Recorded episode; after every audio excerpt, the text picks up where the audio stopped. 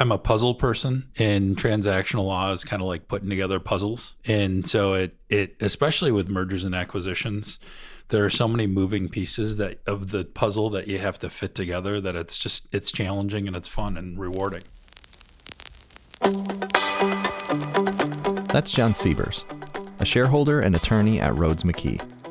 Jon's specialty is mergers and acquisition. And usually in the sale or purchase of a business, it's a team a team effort. So mm-hmm. you're working with multiple other advisors. You're working with your clients, um, other attorneys, investment bankers, business brokers, bankers, CPAs, all those people. So mm-hmm. you get to work with a lot of different people. It's just fun. Today on Conversations with a Business Attorney, we are talking about everything you need to know when it comes to selling your business. I'm your host and fellow business owner, Jeff Large. For my discussion with Jon, I want you to listen for a few key things. Many aspects of your business can affect its value and its ability to be sold. And I was actually surprised by a few that Jon listed. Negotiations play a big part of the sale, and there are many nuances in deal making that you can use in your favor. And even if you never plan on selling your business, you'll see that there are many benefits if you run your business like you want to sell it. So, Jon and I start with the basics. What does it actually mean to sell your business?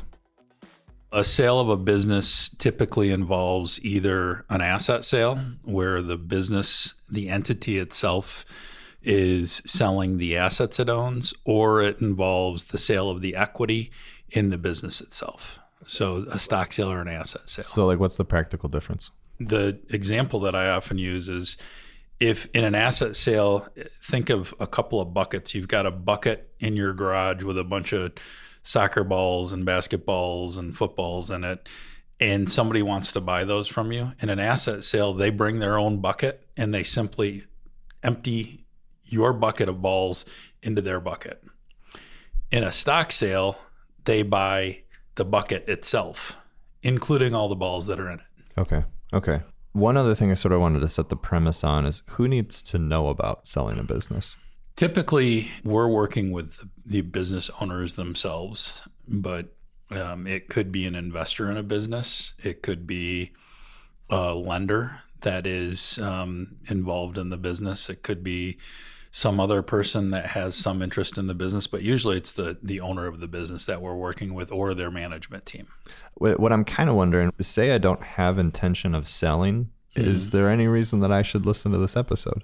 Well, you're going to exit your business one way or another at some point, either you know on a stretcher if you hold on to it past your death, mm-hmm. or you're going to sell it or transfer it to a key employer to a family member. So even if you're not thinking about selling now, usually a, a sale process and preparing a business for sale, it takes a period of months, if not years, to do it properly. Mm-hmm.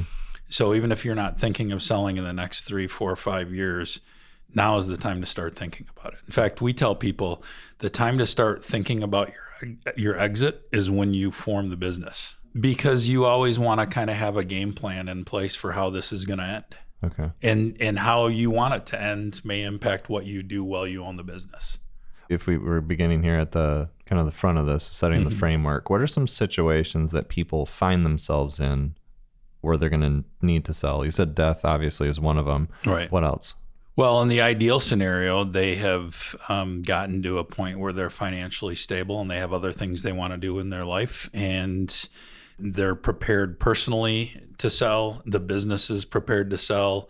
And so it's a, a deliberative process. That's the best case scenario. The the worst case scenario is when someone dies and they own the business. I've sold a number of businesses uh, on behalf of the surviving spouse. That's never fun because they don't usually know the ins and outs the way that the the former owner did. Kind of the intermediate ground or the the middle ground in terms of best to worst would be um, something other than death happens in your life. You are burned out.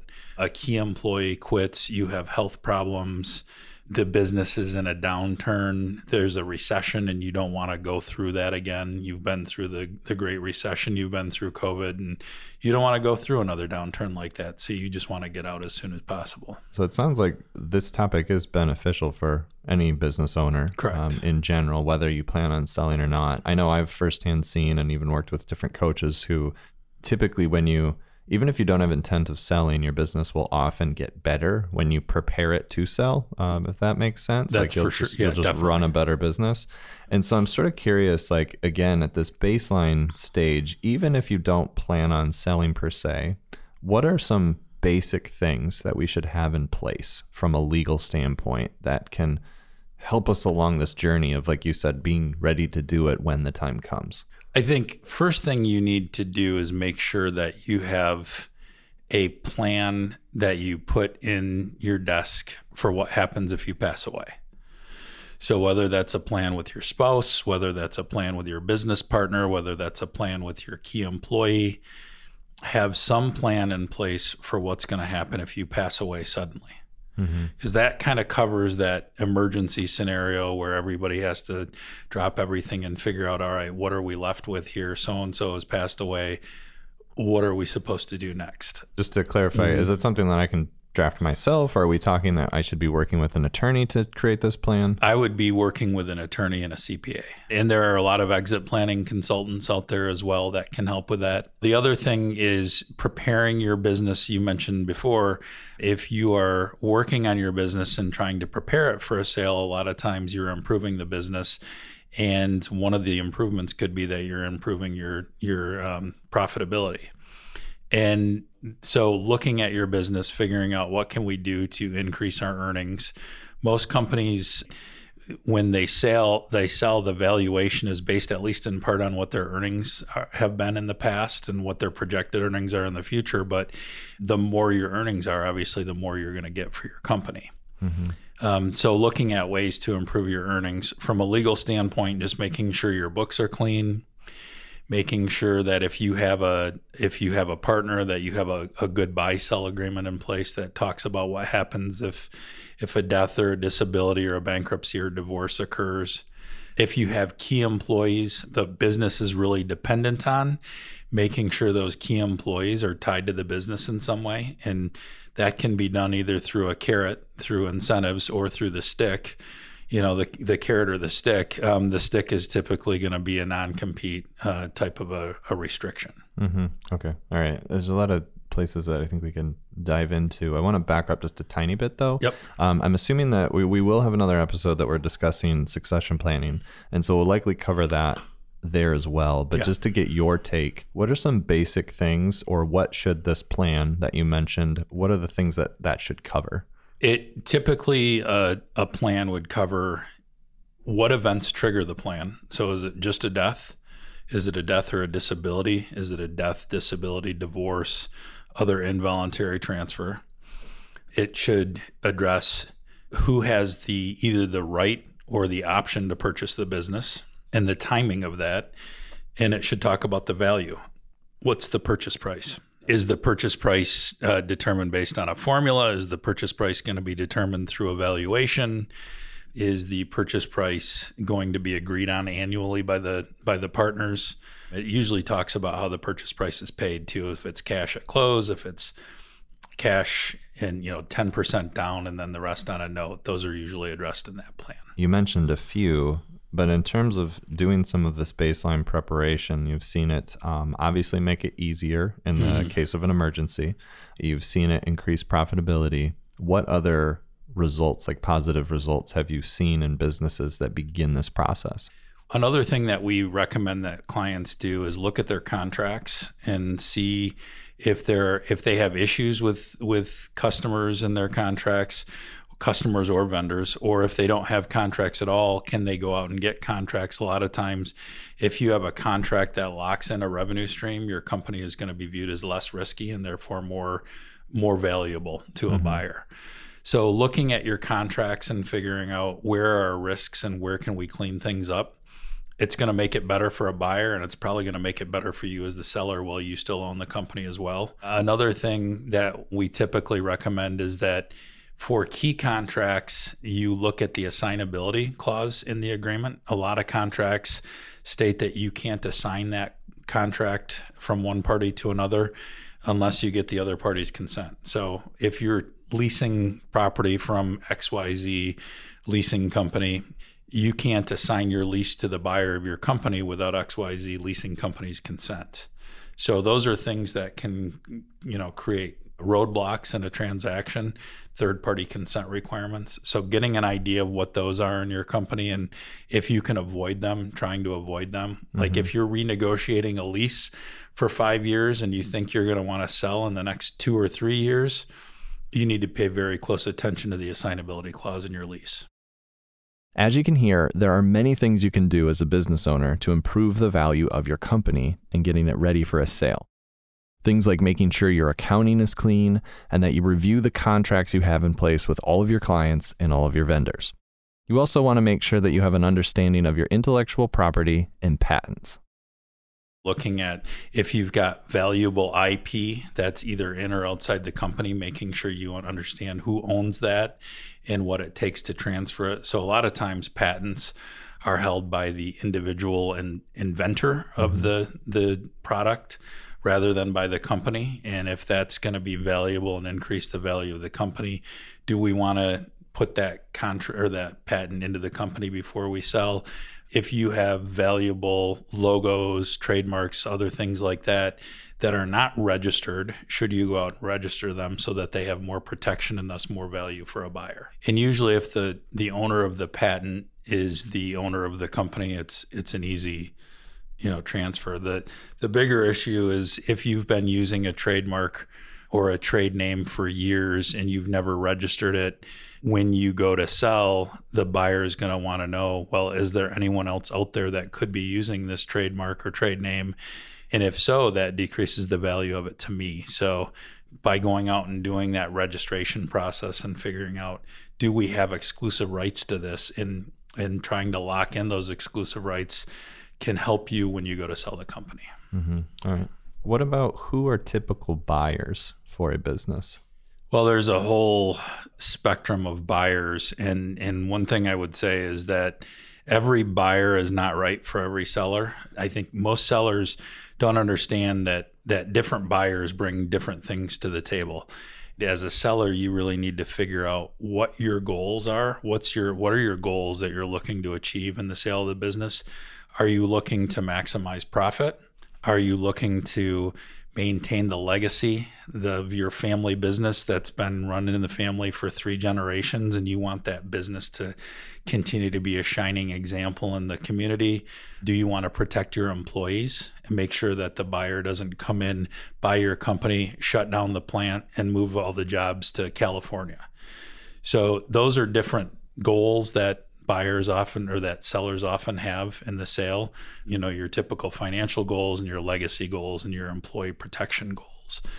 Different buyers can help achieve different goals. So your typical list of buyers would be a strategic buyer which would be another company that's going to come in and buy you.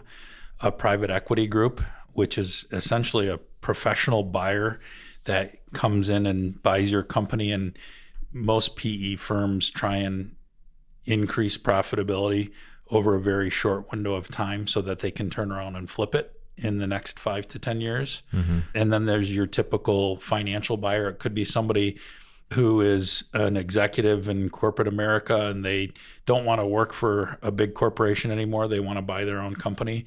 So it's just a wealthy individual that's coming to buy. We've seen more different types of buyers come into the marketplace in the last five to 10 years. Um, with more and more fine, uh, family offices as buyers. So, family office would be wealthy families, like uh, a family who's made a billion dollars with a company. Now they're taking that money and investing it in other companies. Tribal organizations are buying businesses. They're trying to take their their gaming revenues and diversify their portfolio by buying operating companies. You've got, uh, you know, buyers often include family members and key employees as well. Mm-hmm. Okay. Yeah. So, I mean, I hear all that, and I could tell you, I begin to get overwhelmed. And, Yeah. and so, I'm Yeah. curious if we go back to the intent that you were saying, if we go back to those goals, because I'm sure the our listener, and especially if they are considering buying, how would you advise them on each of those three when we're looking at it from finances, when we're looking at it from legacy, and when we're looking at it as employee protection? How do those differ in terms of how you would advise me wanting to sell? There, okay, so I'm going to give you some general rules. There are Yeah. always exceptions, but the general rule would be if you're looking to maximize your returns on the sale, a strategic buyer, you know, another company that wants to come in and buy you, it could be a competitor, it could be somebody else in your supply chain, or a private equity group would typically be the ones that can pay the highest purchase price. And there are a lot of different reasons for that, but suffice it to say, typically your your strategic buyers and your PE firms are going to be paying the most. But that comes at a cost. Usually they can pay more because they're going to get certain synergies after they close the transaction. And those synergies are usually gained by cutting costs. So they may take uh, all the productions that they have in Michigan and move them into an Indiana operation. So your legacy, your family legacy, and your protection of employees just got thrown out the window with those two buyers. Now, again, there's there's exceptions to those rules. If you want to maintain legacy and protect your employees, usually I would say a financial buyer, someone who is just going to buy your business. They're not looking to buy your business and add it on to another business. They're buying your business as a standalone investment is going to be the best option because typically they're not coming in and looking at making a lot of changes to the company and then flipping it in a few years. The thing to consider though is some of the financial buyers have to put so much leverage on the company. If you sell to the wrong financial buyer who doesn't have the necessary financial support to to continue to operate the business post closing, you're not doing your legacy or the employees any good. So you mm-hmm. want to make sure that any way you go, you really vet your buyer carefully. hmm So, because you've seen both sides Mhm. of, of this process, as a seller, what should I know about my potential buyer? What things should I be considering about their point of view uh, in order to make this the best kind of agreement or the best transaction for both of us? Well, I think you want to understand number one, what's their plan for the company after they close? Are they going to shift everything from from Michigan to Indiana? Are they going to continue to operate uh, status quo? What's in, and if they're going to continue to operate status quo, what's their culture? Is it a good fit? Will your employees and the buyer's employees be like oil and water, or will they mesh very well together? So those are some of the things that I would look at if I was selling to a strategic or a PE firm. I would want to know how they're paying for it. You know, especially if there's going to be seller financing involved, how much debt am I going to be subordinated to? You know, how much debt does the bank collect before I get paid on my seller note? I'm going to want to know what changes they're going to make with customers and with with vendors. Are they going to come in and and uh, immediately shift all their relationships, or are they going to try and continue the, the status quo? If you're really looking to protect your employees, you're going to want to think about and ask what kind of salaries are you going to be paying? What are the wages going to look like? What are the benefits going to be? What other things do you offer employees that I can't offer today? Mm-hmm. All right, that's an interesting one. All right, so looking at sort of setting the stage of who this is appropriate for, it sounds like in some capacity, everyone. And there's a lot of different options that we have for potential buyers. There's obviously a lot of reasons that we can sell. These are all things that we should be thinking through. Um, there's also this element of the actual payout. Tell, Right. tell me about that. Well, I would say there are three main ways that sellers get paid. And a lot of times a transaction will include a combination of those ways. The first is all cash at closing. And that's that's what most sellers prefer, although there may be tax reasons why deferring some of the payment into a, a later year is beneficial. But the least risky way to structure a deal from a seller standpoint is where the entire amount of the purchase price is paid at closing. In a lot of my deals, I would say probably close to 50%, if not 50% of my deals, we have seller financing involved. Seller financing is when a seller gets cash at closing for a portion of the purchase price, and the remainder is paid after closing on a promissory note. And it's a promissory note that the, the buyer signs and delivers to the seller, just like they would to their bank. So let's say your purchase price is, is $5 million and uh, you're going to have 10% seller financing. In that situ- situation, you would have uh, 4.5 million in cash at closing, and then the balance of $500,000 would be paid on a promissory note. And that when you're doing seller financing, you want to think about what's my collateral? Is there any collateral? Is it a secured note or is it unsecured? Am I getting a guarantee from the buyer? If they default, can I go after the buyer personally on the note? If usually there's a senior lender involved, and almost always the seller note is subordinated to the senior lender's note. So the, the bank always gets paid first. So you want to think about what's my risk that they're going to default to the bank? If the bank comes in and takes its collateral, is there anything left for me? Mm-hmm. So those are the, the considerations in seller financing. The third method of payment is an earnout, and that is an earnout happens when the buyer pays the seller some proceeds after closing dependent on some metrics being achieved in the business after closing. Mm-hmm. So a lot of times it's based on earnings after closing or revenue after closing or customer retention or things like that. So if if the business does really well after closing, maybe the buyer pays the seller an extra 10%, which would be treated as purchase price. If the buyer doesn't do well uh, after closing, then the seller doesn't see any of that and and there are all sorts of considerations to think about when you're structuring earnouts. Most sellers want a, an earnout to be based on revenue because revenue can't be manipulated or by the buyer in the same way that earnings can. If you have an EBITDA based earnout, a buyer can come in and start making changes to the company that impact the earnout and make it or impact the the EBITDA and make it less likely that the earnout is going to get paid. Will you define that term for me? EBITDA is earnings before interest, taxes, depreciation, and amortization. Okay.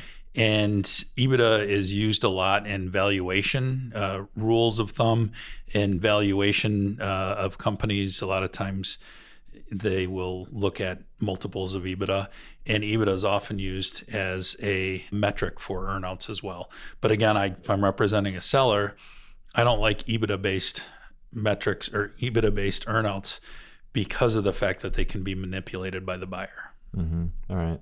But I am curious in terms of kind of what you see and maybe mm-hmm. what you see more broadly, even outside of your own clients. Like, how do those three three different types of transactions typically pan out? Like what percentage of each? Like you have X percent of people paying cash at the time of purchase. You have X percent with version two. You know what I mean? Like how? What? I guess what do what do I expect as a seller?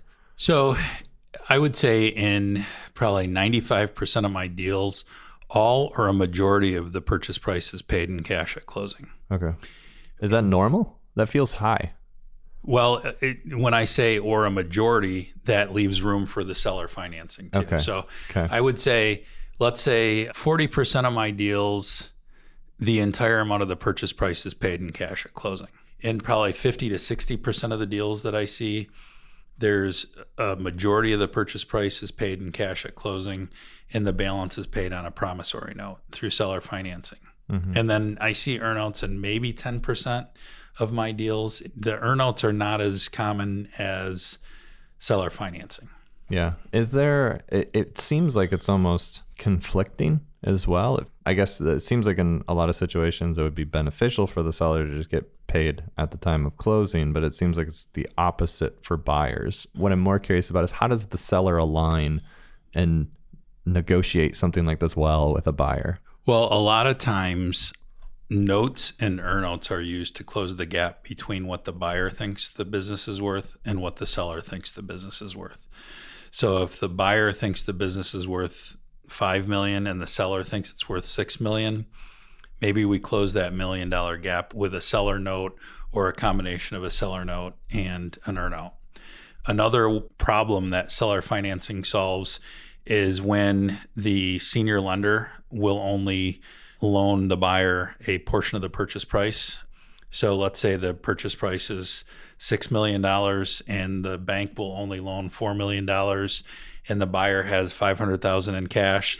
They've got a million five uh, gap to close there. And usually that's done through seller financing or an earnout. Okay. More commonly seller financing. Another important aspect you should understand is the negotiations and the roles different assets play on how the deal should be structured. When we negotiate, usually I first become really actively involved in a sale when there's a letter of intent being negotiated. And I always encourage the seller to have their CPA involved in that process as well, because what we're, you know, the letter of intent or LOI will state what the deal structure is and whether it's an asset sale or a stock sale. Typically, from a legal standpoint, doesn't make a huge difference to the seller, but from a tax standpoint, it can make a significant difference. Mm-hmm. So when you're negotiating purchase price, you need to also think about structure and what's the net take home going to be to the seller. Yeah. If you structure it in, in a way that's tax disadvantageous to the seller, you may have a great purchase price, but your net proceeds are going to be lower than if you had structured it some other way. Yeah. Okay. So that's something to consider when you're looking at getting paid. Yeah, that's important. Let's double back to mm-hmm. what we were saying about you said asset or stock. Yep. Give me situations when might I want to sell as an asset versus when might I want to sell as a stock. So usually, and this is again a general rule of thumb, it's not there are exceptions to every rule. The general rule is that buyers typically want to do an asset sale, and there are two reasons for that. Number one, there's a legal reason in an asset sale. Buyers avoid a lot of the carryover liability from the seller. And the, number two is the tax reason. Usually, buyers get a tax benefit in doing an asset sale because they can get quicker depreciation of their assets in, in an asset sale. As a general rule, sellers typically want to do a stock sale if they're a C corporation because a stock sale will provide significantly less taxes than an asset sale would for a C corp. If the seller is either a an S corp or a partnership or a disregarded entity for tax purposes, usually there's not as big of a tax difference between an asset sale and a stock sale. From a legal perspective, it usually doesn't make that much of a difference for a seller between an asset sale and a stock sale. So it's usually the tax difference that's going to drive the decision of what's best for the seller. Mm-hmm. Okay. So it sounds like then, in terms of people who are helping in this process, a solid attorney, an accountant, is there anybody else that's typically involved? Well, and I would say it should be the the accountant should be somebody who is very familiar with transactions because there are a lot of CPAs out there that are very good at doing tax returns, but if they don't provide the type of advising that you need in a transaction, they're going to be out of their league. So you want to find somebody who's got a lot of experience with M&A transactions. A lot of times, the seller's bank, if they have a close relationship with their banker, will be involved in helping them kind of vet vet the, the deal. I would say in probably a majority of the the transactions that I do, there's either a business broker or an investment banker involved that is basically there to to as the intermediary to facilitate the transaction the personal financial advisor of the sellers, the, the owners of the business themselves, a lot of times are involved as well. Just making sure that we're structuring a deal that's going to put the most money possible into the owner's pockets and figuring out what they're going to do with that money after closing. Mm-hmm. valid point. So, obviously, the focus of, of this show is the legal side of things. Mm-hmm. What I just think anytime we're, we're talking to a professional like yourself, you, you have a very unique perspective. What kind of things as a seller should I be looking for in the attorney that I want to hire to help me with this process? Experience is the number one. So, the first thing that I would look for is an attorney who specializes in mergers and acquisitions. Um, you know, it's it's very frustrating to work with attorneys on the other side of transactions who don't do M&A deals because we're constantly trying to educate them on how things work in the M&A world. So you want to find somebody who knows what they're doing. It's in the end it will cost you less money to get a really good M&A attorney because they're not going to be spinning their wheels the whole time. Um, and you're going to get a better deal as well. I think that the second is looking at the the bench strength of the attorney. If you're looking at an M&A attorney in a very small firm who doesn't have a lot of other um, specialties around them, it's harder to do big transactions. And what I mean by that is when I represent sellers, oftentimes we'll have tax issues come up that we need tax lawyers for. We'll have employment law issues come up that we need employment attorneys for. We'll have environmental issues come up that we need an environmental attorney on. If you don't have an environmental, a tax, and employment attorney in your firm, it's harder to address those. Now Rhoades McKee has all those, but a lot of you know a lot of the bigger firms do as well. So that would be the next thing is looking at not only the attorney themselves, but what kind of bench strength do they have around them. Mm-hmm. Valid points. So we talked about a lot of the things to look for and, and how to position these deals. What are maybe red flags from you going through this process multiple times as a seller? Maybe especially things that I might not notice. Like, what are the red flags that I should be looking out for in deals that I potentially might enter into? If I'm a seller and I'm trying to vet a buyer, here are some of the things that I'm going to look for. Number one, do they have good people around them? Do they have advisors who know what they're doing? And and if I can't make that determination as a seller, I'm going to ask my advisors, my attorney, my CPA, hey, have you ever worked with these people before and do they know what they're doing? So that's one thing I'm going to look at. Another thing is if I know that this buyer has been involved in other transactions, how did they go? Can I go and talk to somebody else that this buyer has has done a transaction with? So a lot of times you'll see private equity firms maybe rolling up businesses in a certain niche industry. Do I know other sellers who have sold their company to this buyer? And if so, can I talk to them and see how did the deal go? Did the things they told me before the deal happen after the deal? You know, the assurances that they gave me, are they good to work with? So those are a couple of things. You know, I think you you want to be very cautious as a seller of dealing uh, of the financial backing of of your buyer. If the buyer doesn't have the financial resources to purchase your company, it doesn't matter how good they are to work with, you're not going to get a deal done. Mm-hmm. So I think those are probably the top three that I would be thinking through. Yeah. And what about just from the amount of times that you've either gone through this process and consulted people? What are some frequently asked questions that you see that perhaps we haven't covered yet? I think a question that people ask me all the time is when should I start thinking about selling? And we talked about that before. The the time to start thinking about selling is well in advance of when you have to sell or well in advance of when you want to sell. The more you th- time you put into it and the more thought and planning that goes into it, the more options you're going to have when you go to sell. Another question that I get all the time is when should I bring in my attorney? When should I hire an attorney? And what I typically tell people is I need to get actively involved with negotiating the non disclosure agreement that the buyer is going to sign and with negotiating the letter of intent and from then on, I'll be very active in the transaction. Typically, the NDA, the non disclosure agreement, is the first thing that gets signed. Mm-hmm. So, a lot of times I'll look at the NDA, that'll get signed, and then I don't hear anything for months because the buyer and the seller are negotiating financial aspects of the deal. The buyer may be doing some basic financial due diligence, and it's not until they have proposed valuation for the company and at least general terms for the deal that they come and get the attorney involved. But the earlier that I'm involved, the more I can help keep you from going down the wrong path. So whether that's, you know, before you sign the NDA or just before you sign the LOI, it really kind of depends on the deal.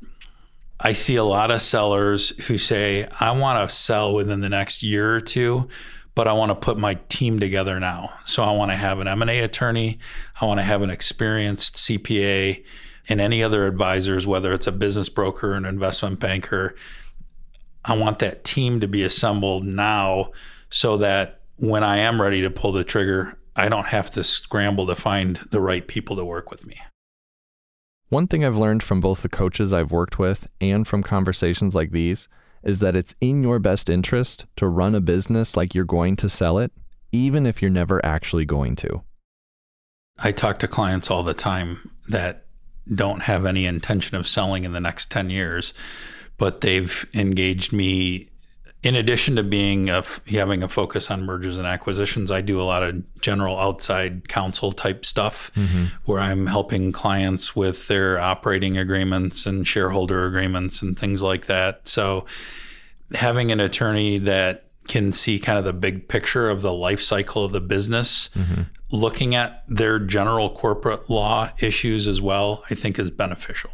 A lot of companies don't have a plan and don't have a team and they wait until two months before they sell and then they say, I'm ready to sell. I better put together a team. It's never too late to do that. I mean, I've had deals where a, a seller has come to me and said, I need to close within two weeks. Can you help me? And I've helped them close that quickly. That's not ideal, but it can happen. But again, the longer ahead you start planning for it, usually the better off the transaction is going to be. Okay, so so it sounds like then maybe as you're vetting your attorney to, if if you think it's even like a dream at some point mm-hmm. to sell, um, somebody that maybe has that broader scope alongside those like specialties that you've yep. talked about. Okay, that makes more sense. That makes more sense. Or if they don't themselves, they have colleagues in their firm that do. True, yeah. true. Like you said, kind of who they're who's on their team. Mm-hmm. So that's really important. So one more that I wanted to ask, uh, kind of in this vein, is what are the things that you wish clients were a little more informed on before they came to talk to you? There are a couple of things that take a lot of coaching in an M&A transaction. The first is net working capital adjustments and what the role is of net working capital in the business. What does that mean? So net working capital is the the example that I often give is if you're selling a business the buyer is going to assume that there's a certain amount of net working capital that's included in the purchase price. In the same way that when you go to buy a car, you're going to assume that there's a certain amount of gas in the gas tank. If you buy a car that has no gas in it, it doesn't run. It doesn't matter how great the car is, it's not going to be valuable.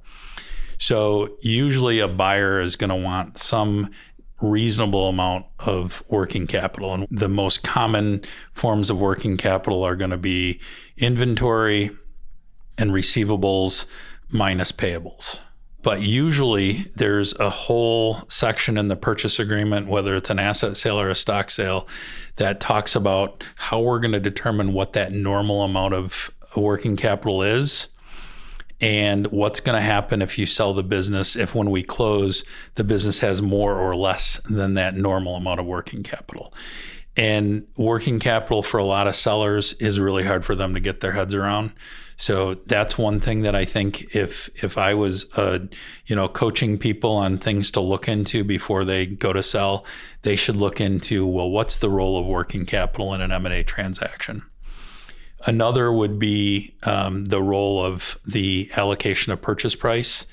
In an asset sale, the IRS requires the buyer and the seller to allocate the purchase price over various there are seven asset classes that the IRS says you have to allocate the purchase price across. And how you dump the purchase price into those seven buckets impacts the taxation of the buyer and the seller and in stock sales, there are certain stock sales where if you make a certain type of an election, it's called a 338 election. It's a stock sale from a legal standpoint, but it's taxed as an asset sale. So in an asset sale or in a stock sale with a 338 election, you have to have an allocation of purchase price. And that can have a big impact on the net take home to the seller because it impacts their taxation. What about final tips? What would you like to leave the listener with? Most of my seller clients, their company is by far their biggest asset. And they need to understand that selling a company takes time and it's time consuming and it's complicated. So you want to make sure that you have the right team. And you also want to think about how am I going to meet the demands of the buyer during the due diligence process and run the business at the same time? Can it be done? If I can't do it myself, do I need to loop in one or two key employees who can help me? Those are things that you need to consider. If I can't run the business and respond to all the diligence requests of the buyer at the same time, something's going to suffer. Either the business is going to start to go down, which no buyer likes to see, or you're going to tick off the buyer because you're not being responsive. So trying to figure out who can I trust, at what point do I bring them in? I mean, the general rule is that you don't tell your employees, your customers, or your consultants or your vendors until after the deal closes. But there are exceptions to the rule, and one of those exceptions for employees is who do I need to help me in order to get this deal done?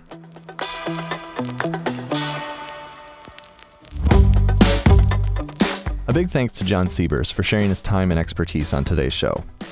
If you have any questions about selling your business, consider reaching out to John or one of his peers, and you can learn more at rhoadesmckee.com. I'll make sure that link is in the show notes. Conversations with a Business Attorney is a project from Rhoades McKee, and it's produced by Come Alive Creative. Big thanks to Rachel Workman, Isidore Nieves, Elaine Moore, and everyone who helped make this show possible. I've been your host, Jeff Large. Last, please do me a favor. If you actually found this helpful, share it with somebody else who might need to hear what we talked about today. Your share goes a long way.